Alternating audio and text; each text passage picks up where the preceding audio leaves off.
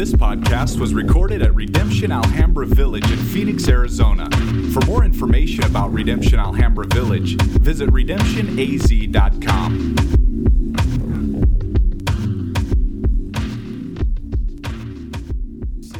Chapter 8, verses 40 through 56. And remember, the reason we stand is to remember that this is God's word. So, why we're standing, we're posturing ourselves with ears open. We know God speaks. Can you say amen to that? Amen. So, the question is not does God speak, it's are we listening? Those who have ears, let them hear God's word as we hear. Now, when Jesus returned, a crowd welcomed him. They were all expecting him. And the, a man named Jairus, a synagogue leader, came and fell at Jesus' feet, pleading with him to come to the house because his only daughter, a girl of about 12, was dying. As Jesus was on his way, the crowds almost crushed him, and, and a woman was there who had been subject to bleeding for 12 years, but no one could hear her, heal her. She came up behind him and touched the edge of his cloak, and immediately her bleeding stopped. Who touched me? Jesus asked. And all denied it, but Peter said, Master, the people are crowding and pressing against you. And Jesus said, Someone touched me, and I know power has gone out from me. Then the woman, seeing that she could not be, go unnoticed, came trembling and fell at his feet in the presence of all the people. She told why she had touched him and how she had been instantly healed. And then he said to her, Daughter, your faith has healed you. Go in peace. While Jesus was still speaking, someone came from the house of Jairus, the synagogue leader, and said, Your daughter is dead. Don't bother the teacher anymore. Hearing this, Jesus said to Jairus, Don't be afraid, just believe, and she will be healed. When he arrived at the house of Jairus, he did not let anyone in except Peter, John, and James, and the child's father and mother. Meanwhile, all the people were wailing and mourning for her. Stop wailing, Jesus said. She's not dead, but asleep. So they all laughed at him, knowing that she was dead. But he took her by the hand and said, My child, get up. Her spirit returned, and at once she stood up. Then Jesus told them, Give her something to eat. And her parents were astonished, but he ordered them not to tell anyone what had happened. This is the word of the Lord. You may be seated. Now, here's what I want to do today. It'll be a little bit different than we, we normally do. I want to go through this text one more time and just on the screen highlight some things, point out some things, and then come back after we go through the whole text and highlight stuff and then make some points. So I want you to follow along with me if you could, and, and I'm going to try to draw some connector, connectors here. First, I want you to look in verse 40 where it says, The crowd welcomed him and they were all expecting him. So there is a, a deep longing. They welcomed him. They, he was wanted by this crowd.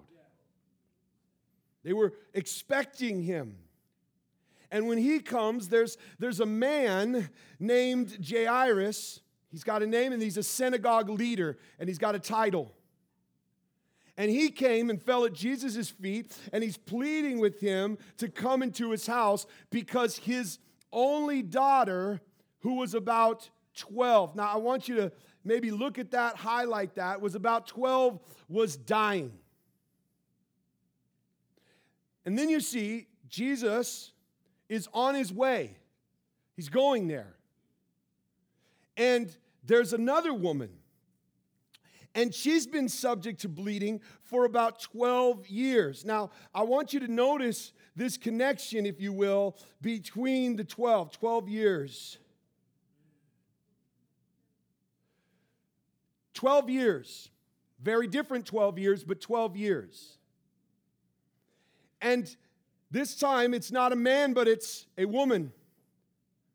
And she is subject to suffering and pain. And, and in this case, she comes and just touches him. So up here we see speaking and down here we see touch. And immediately her bleeding stopped. And Jesus then asks, Who touched me? Now, this is Jesus speaking. Who touched me? And Peter said, Everyone?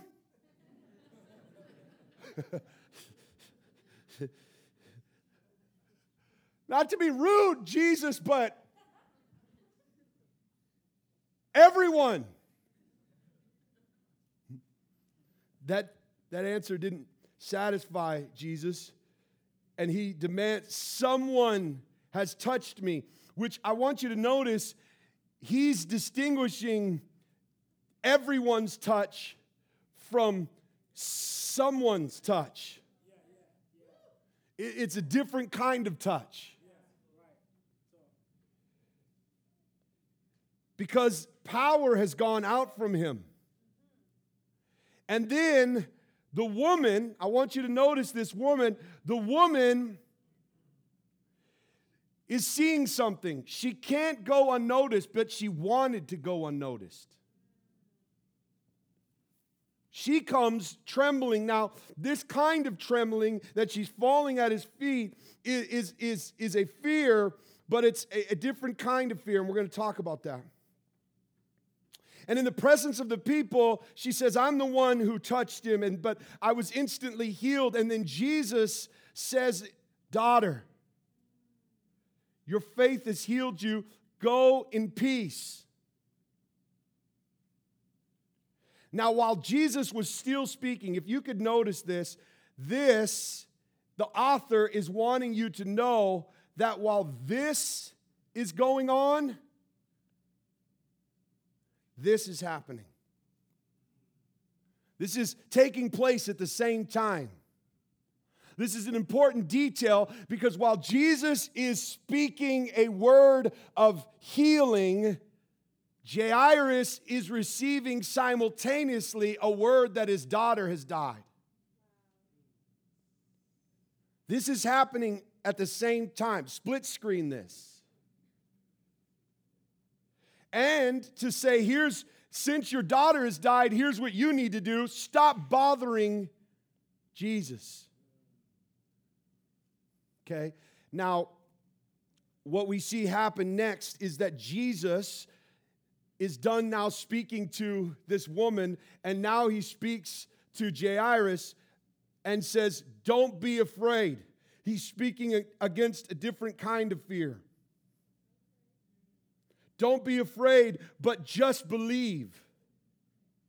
She will be healed. And then he arrives at the house, and there's a whole crowd who's wailing and mourning and crying. There's a whole crowd who is weeping over the loss of this 12 year old child. And Jesus says, Stop wailing. She's just sleeping and they all laugh at him. They begin to mock him. All of a sudden, the crowd that was wailing turns to, cry, to laughing. The, the emotion switch here is pretty fascinating. And cracking up now. Because they knew she was dead. But then at that point, Jesus takes her by the hand, takes, goes in and, and, and says, Look, I'm only taking Peter, James, and John, and, and, and, I'm taking Peter, John, and James, and the mom and dad shuts the door, moves everybody out, and then he says, again, Jesus says, My child, get up. Note, I want you to keep noticing the family language that is being used here. My daughter, my child, get up. Her spirit returned her, and at once he says, Let's get her something to eat. And her parents are tripping. And he says, Don't tell anyone. Don't tell anyone. Now, in order for us to take a moment and just highlight those things, I want you to keep that stuff in your mind because I'm going to start making connections on, on, on all of that, but I won't be able to go back and, and re highlight it. So I want you to remember those, those highlights that we make because I first want you to, to just take a moment and, and realize that, um, that the woman and the man are two very different people with the same need. Now, let's look at how different they are. Uh, he's, he's, he's rich. She's spent everything. She's poor. She has nothing left. Besides the fact that it says he's a man and she's a woman, and what all that comes in that culture, this culture, he's also known as powerful. He has a position. He's a leader of the synagogue. He has a position, and his title is recognized in the text. A leader. She is not given a title, she's just a woman. Plus, he has a name, Jairus. She doesn't have a name that we know of. She's a woman. He has access. Notice there's a huge crowd, everybody's waiting for him, but when Jairus shows up, everybody moves out of the way and he gets access to Jesus.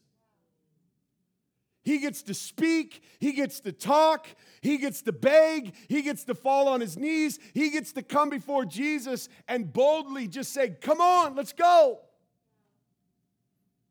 He's used to getting what he wants. She's not. He is not sick. His daughter is. He's a leader.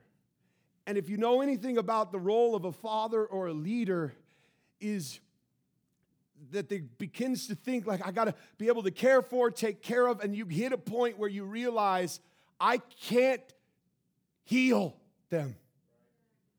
I can't save them. I can't change them. And for the first time, if you will, he's feeling weak and vulnerable and helpless. He is in need. He's a father speaking for his daughter. She's a daughter with no father to speak for her. They're very different very different. They couldn't be more different. The, the thing about a crowd is in, in a room like this, all of you are uniquely different. And, and not just in gender, in class, in race, but in needs, in areas of brokenness, in strengths. Some of you are known, some of you are not known. Some of you have lots of followers, others of you can't get one.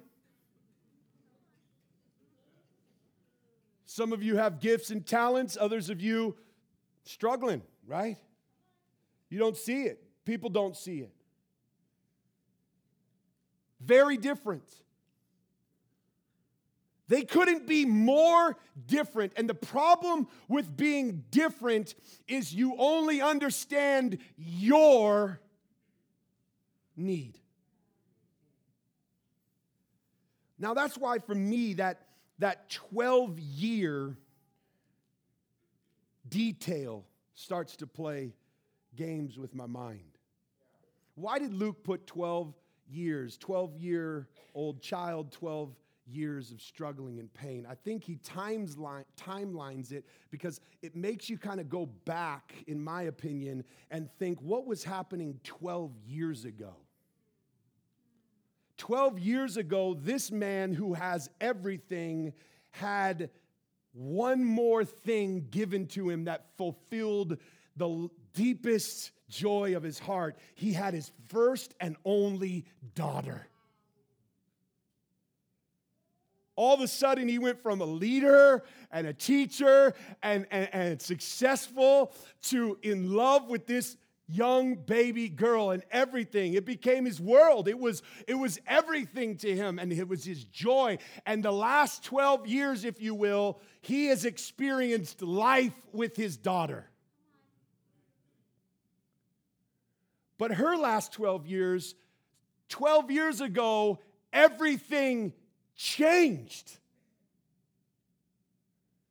She lost everything, if you will.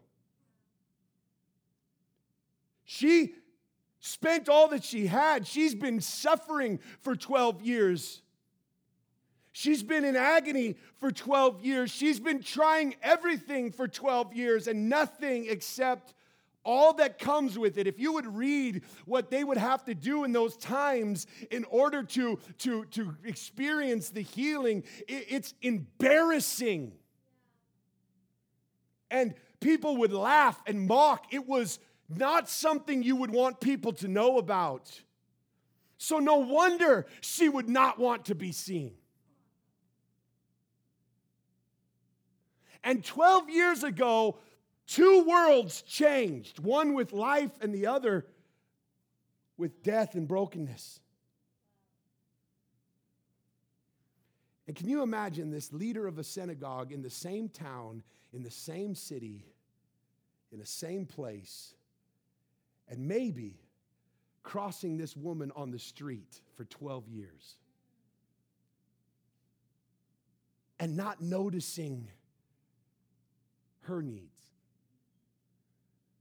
because he was filled with so much joy. Because if we're honest, we're often blinded to the needs of others uh, until we recognize that we also are in need.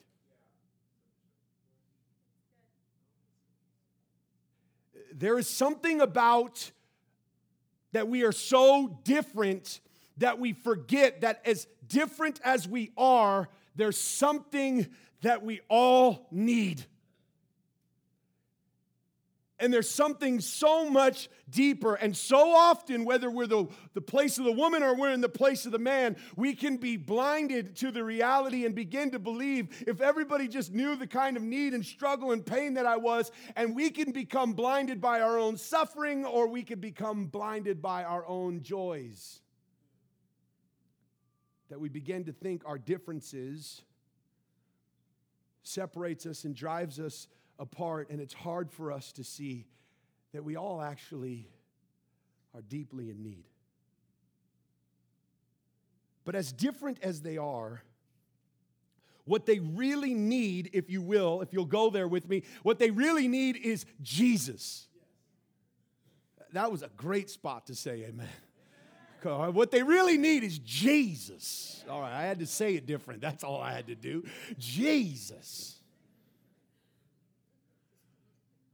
I'm trying to learn from you, Wayne. I'm trying to get it, bro. They needed Jesus. And, and here's the reality what we're trying to, to, to, do in, in, in a series like this is pause for a moment and realize while you all are looking for the definition of love so that you could live it out, Jesus shows us love is not defined, it's embodied. You won't know love apart from knowing Jesus. So until you see love walked among us, I won't know love unless I'm walking with love, and I won't know how to live love unless I'm following love. So when we look at Jesus, we see in the midst of all these differences, love remains. But I want you to notice a couple of things as we walk through the text. First is love does not treat everyone the same. This is hard for us until we break it into family language. If you have multiple kids, I do, I got five. I'm blessed. I love each one of them so deeply. But I will tell you this I got five kids, they have the same parents, and you would think that they got nothing in common except two parents. They, they act different, they joke different, they have different insecurities, different fears, different pains, different strengths, different weaknesses. They are completely different. And you only know that if you love them. If you look at them in one big bunch, you don't know it. But I know it. And if you know your children, you understand this fairness is not treating everybody the same. Love is not about treating everybody the same. Now, my kids may tell me, that, Dad, it's not fair. Why do you do that for them and not do that for me? Because you're not them, you're you. But it's not fair. We should all be treated fairly. You see, we're so used to trying to fight to be treated fair that we don't know how to receive true love. Because we want to be treated like our brothers and sisters, we don't know that God is treating us not how we deserve, but as a father who knows you and loves you. You see, there's a whole crowd touching him, but he goes, Who's touching me? Peter goes, Everyone. He didn't notice the touch of the crowd, he noted the touch of one.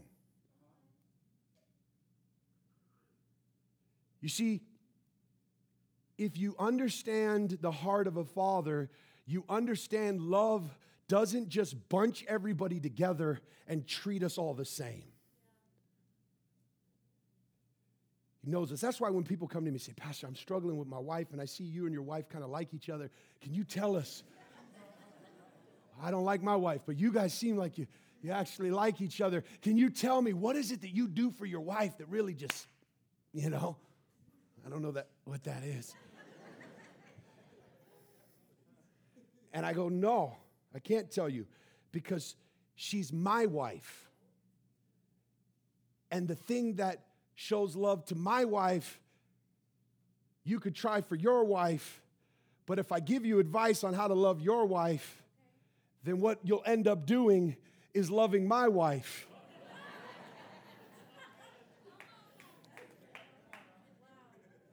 I think so often our marital advice gives people excuses for not knowing each other. You got to know your wife. I don't know your wife. Slow down, take time, see her like you used to see her, fall in love with all parts of her brokenness and beauty, every part. If you don't know it, then I can't tell you. If you're already asking for advice on what you can do, you could try it. And she goes, Who'd you learn that from?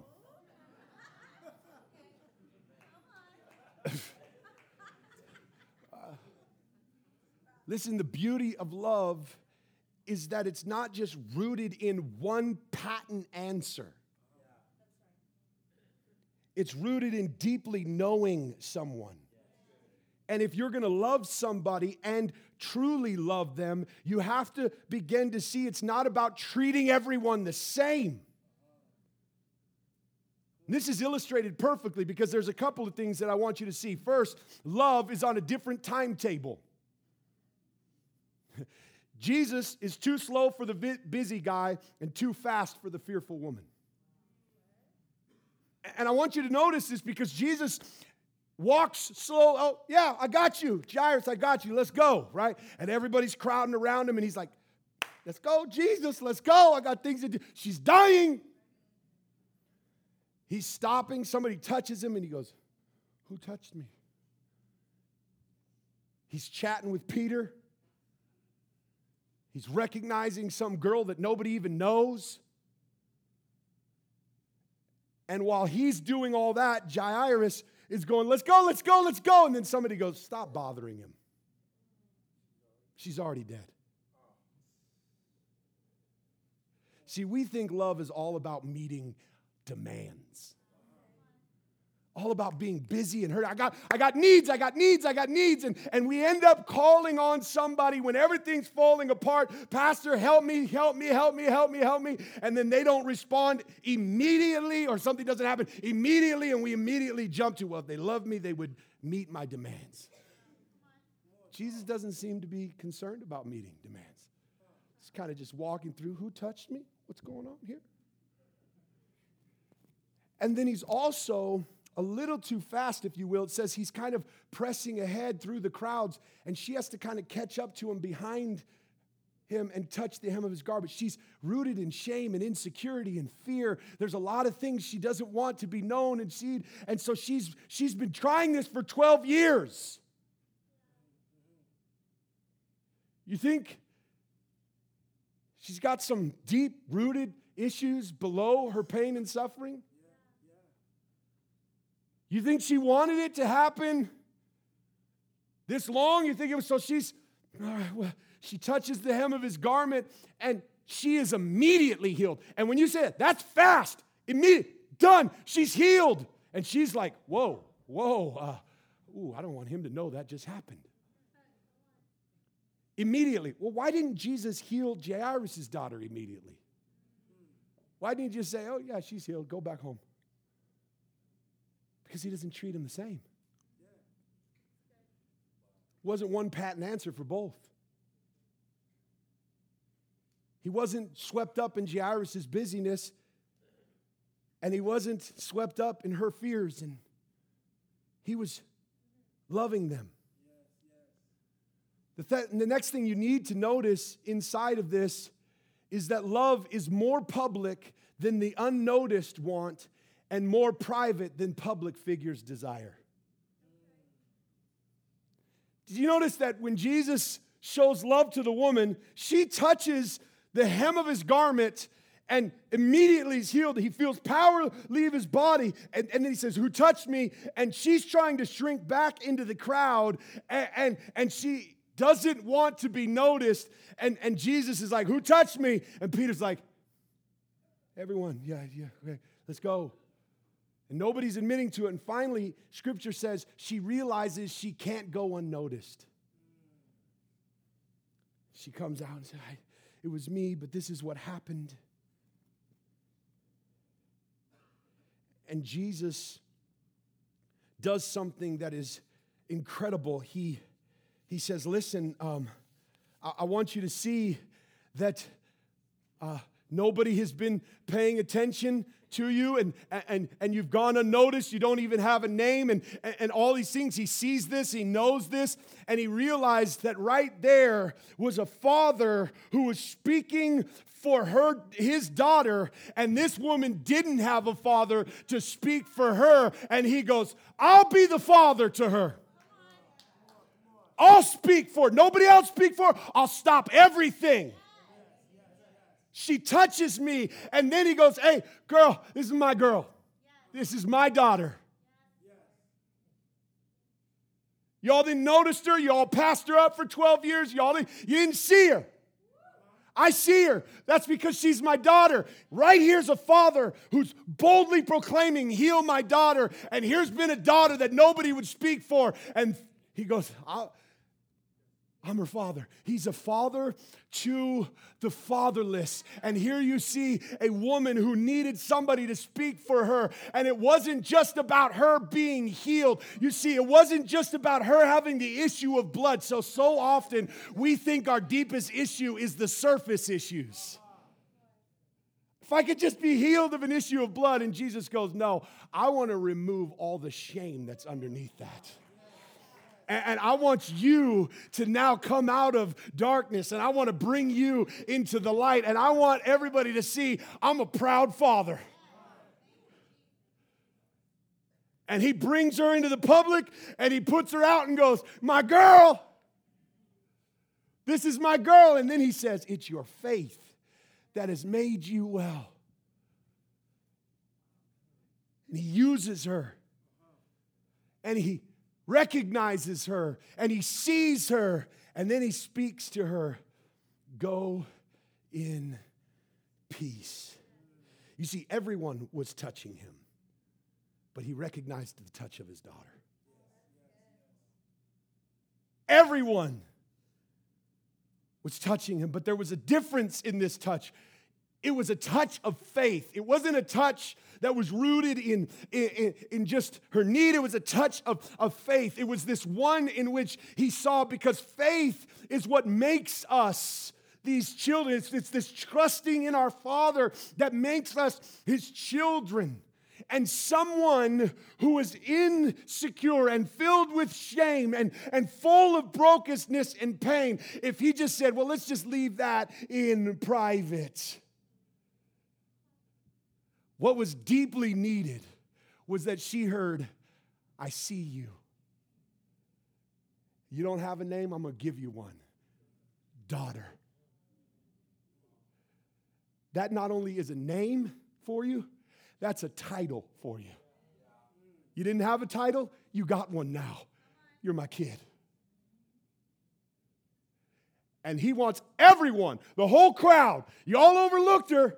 She's been here. This is my girl 12 years ago. This is a proud father because what we need to see is the father heart of God. He's a father to the fatherless. He loves his child. But not only does he love this girl, he loves Jairus, but he loves him completely differently.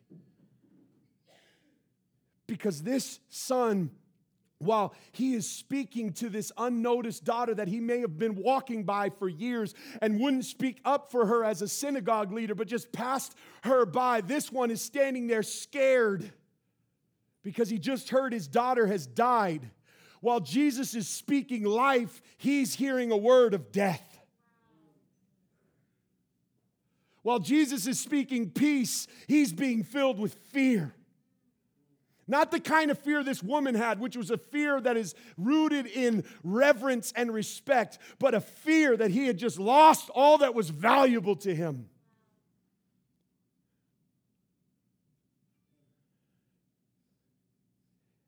And he notices that. It says he hears that while he's speaking to her.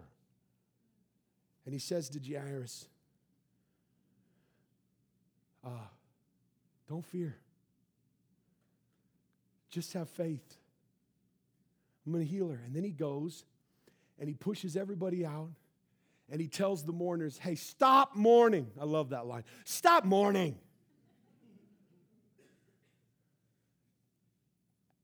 And then you know it's fake mourning when he says she's sleeping and everybody goes from tears straight to laughter and mocking and scoffing.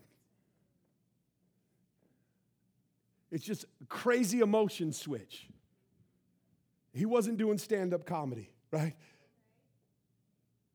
He kicks everybody out and he picks three. Why did he only pick these three? These ones who maybe had what that woman had deep trust. And then he says, You all come in with me, you three, and then your parents, you come in, and she's just sleeping. Chill out. And he comes in and he says, basically daughter. He says, My girl, my. Get up. And she gets up, and he doesn't just heal her. He says, Hey, she, she's got more needs. She needs some food. See, it's amazing to me that love doesn't just look at what we think we need, it knows what we truly need. And it meets the needs that we often overlook. It rooted out her shame and her insecurities, and it went deep into the heart. It, it, it, healed this woman, but then it also did something for Jairus. Geez, Jairus is used to being known and celebrated. See, if it was me and people started laughing at me like, oh, yeah, she's sleeping, really, I'll be like, boom, be healed. And then she pops up, and I'm just drop the mic, right? It's over with. what now? Said I couldn't do it. But Jesus goes, Get out of here. She's just sleeping. Walks in and then says, Look, don't tell anybody. Because love is not driven by impressing crowds or defeating scoffers. Love is not about proving a point.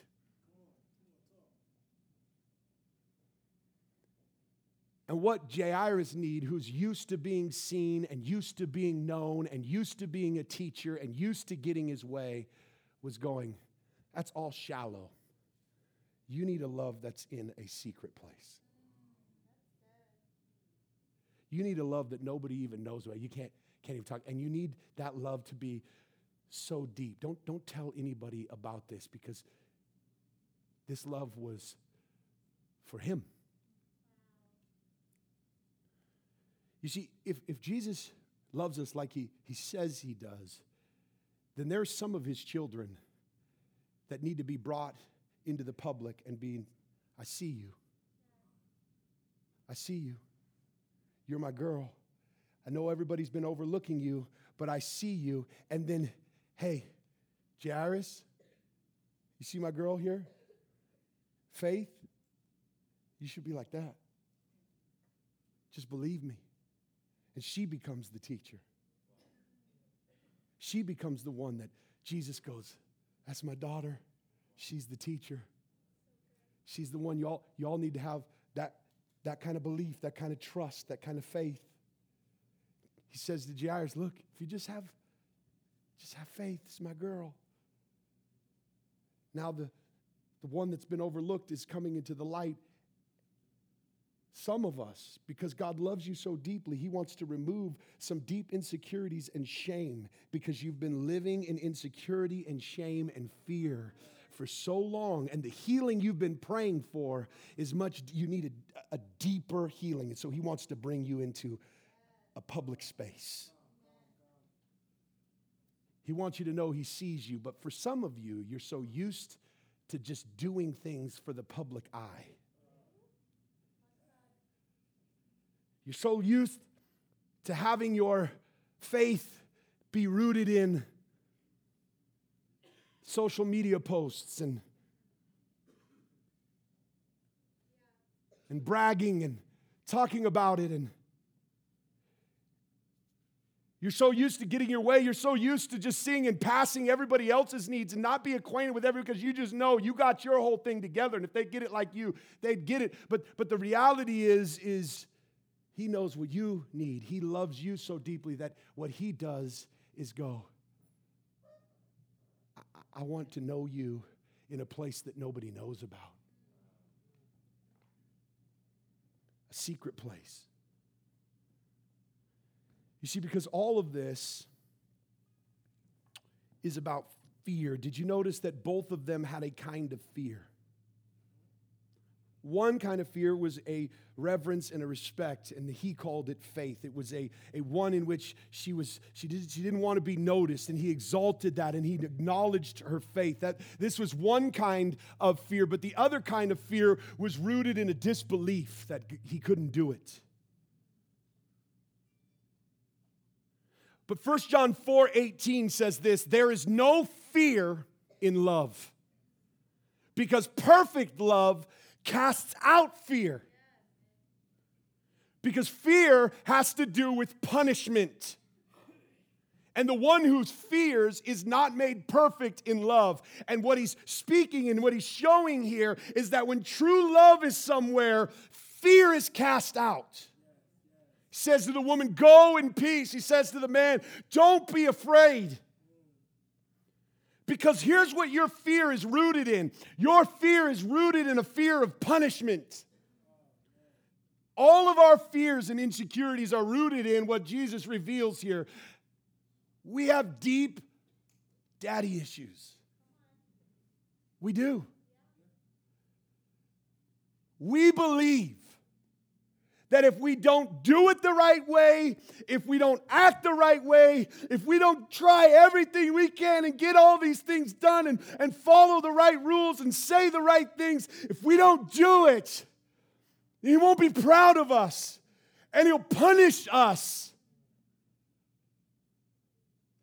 He'll think our, we'll think our weaknesses, our, our punishment, we'll think all the things that we have is, is just punishment and he's, and he's looming over us. And if we're honest, we have this unhealthy fear of our Father God because we think he's just angry, wanting to punish us. The reason why fear can't be a motivator for love is because love is rooted in something totally different. Love is rooted in this reality that He loves His kids. And in all of our weakness and all of our need and all of our brokenness, we can come to Him. Because He's the only source of healing and life and peace. Many of us are walking around in fear of our Father, believing that He's just waiting for us to fail. And He acknowledges something that's different than fear, that's rooted in love, and it's called faith. You see, faith is not the freak show we've made of it in this world. See, we made faith into a work of the flesh.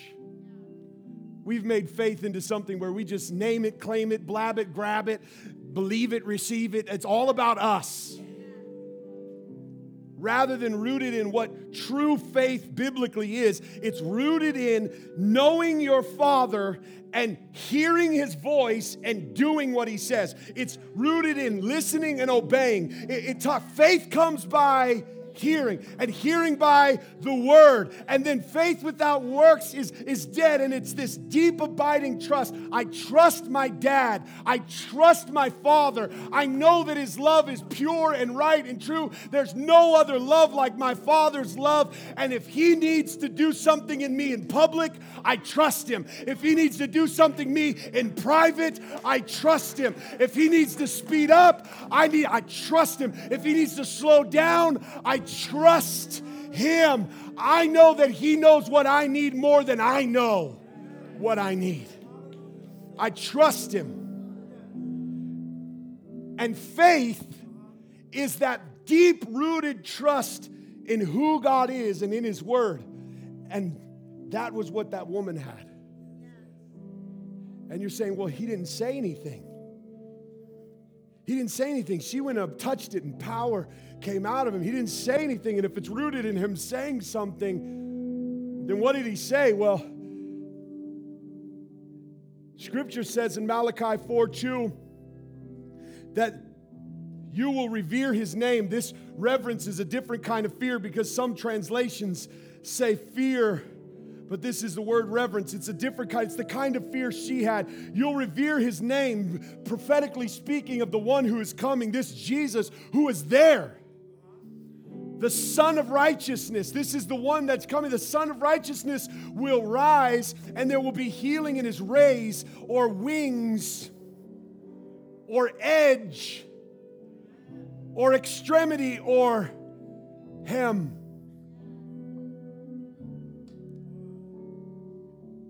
And what will happen is she touches the very hem of his garments, this one that she loves and trusts and obeys, this son of righteousness who has healing there.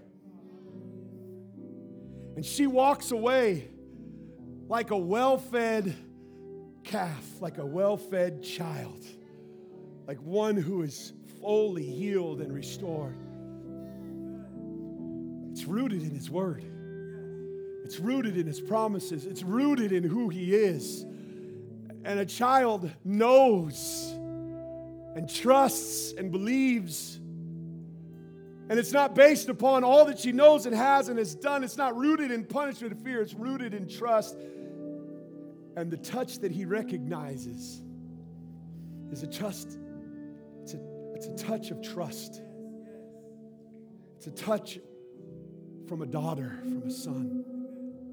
See, today as we come to the altar, I'm asking for just space. There's a whole crowd in here, but each one of you are different. And some of you, I got this today, but I, will say this need runs rampant, brokenness runs rampant in this room. And what we really need to know is the love. And we come to this table and we drink deeply of his body and blood, his finished work. He took our punishment. Can you say amen? Church, can you say amen? He took our punishment. This is not a love rooted in fear of punishment. It's gone, right? He took our punishment. So we come to the table hungry and thirsty in need of Him. But also, if you need prayer, We'll have some elders and prayer team there ready to pray for you. We want to pray for you. But I also ask Kyle to just sing a song. You give life, you give love, you bring light to the darkness, and then a song of worship. It's your breath in our lungs. So we pour out our praise to you. That this would be a time for his children to respond to him, to come to him. I don't know the place that you're at in your life, but I guarantee you it's different than mine. But here's what I do know His love remains. His love is rooted in His character and life, and it's also rooted in His knowing of you, His children. So come to Him with all that you have and all that you are and experience true love. The tables are open. We'll sing together. And if you need prayer, let us pray for you.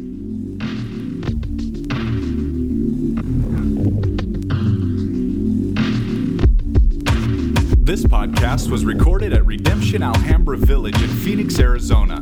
For more information about Redemption Alhambra Village, visit redemptionaz.com.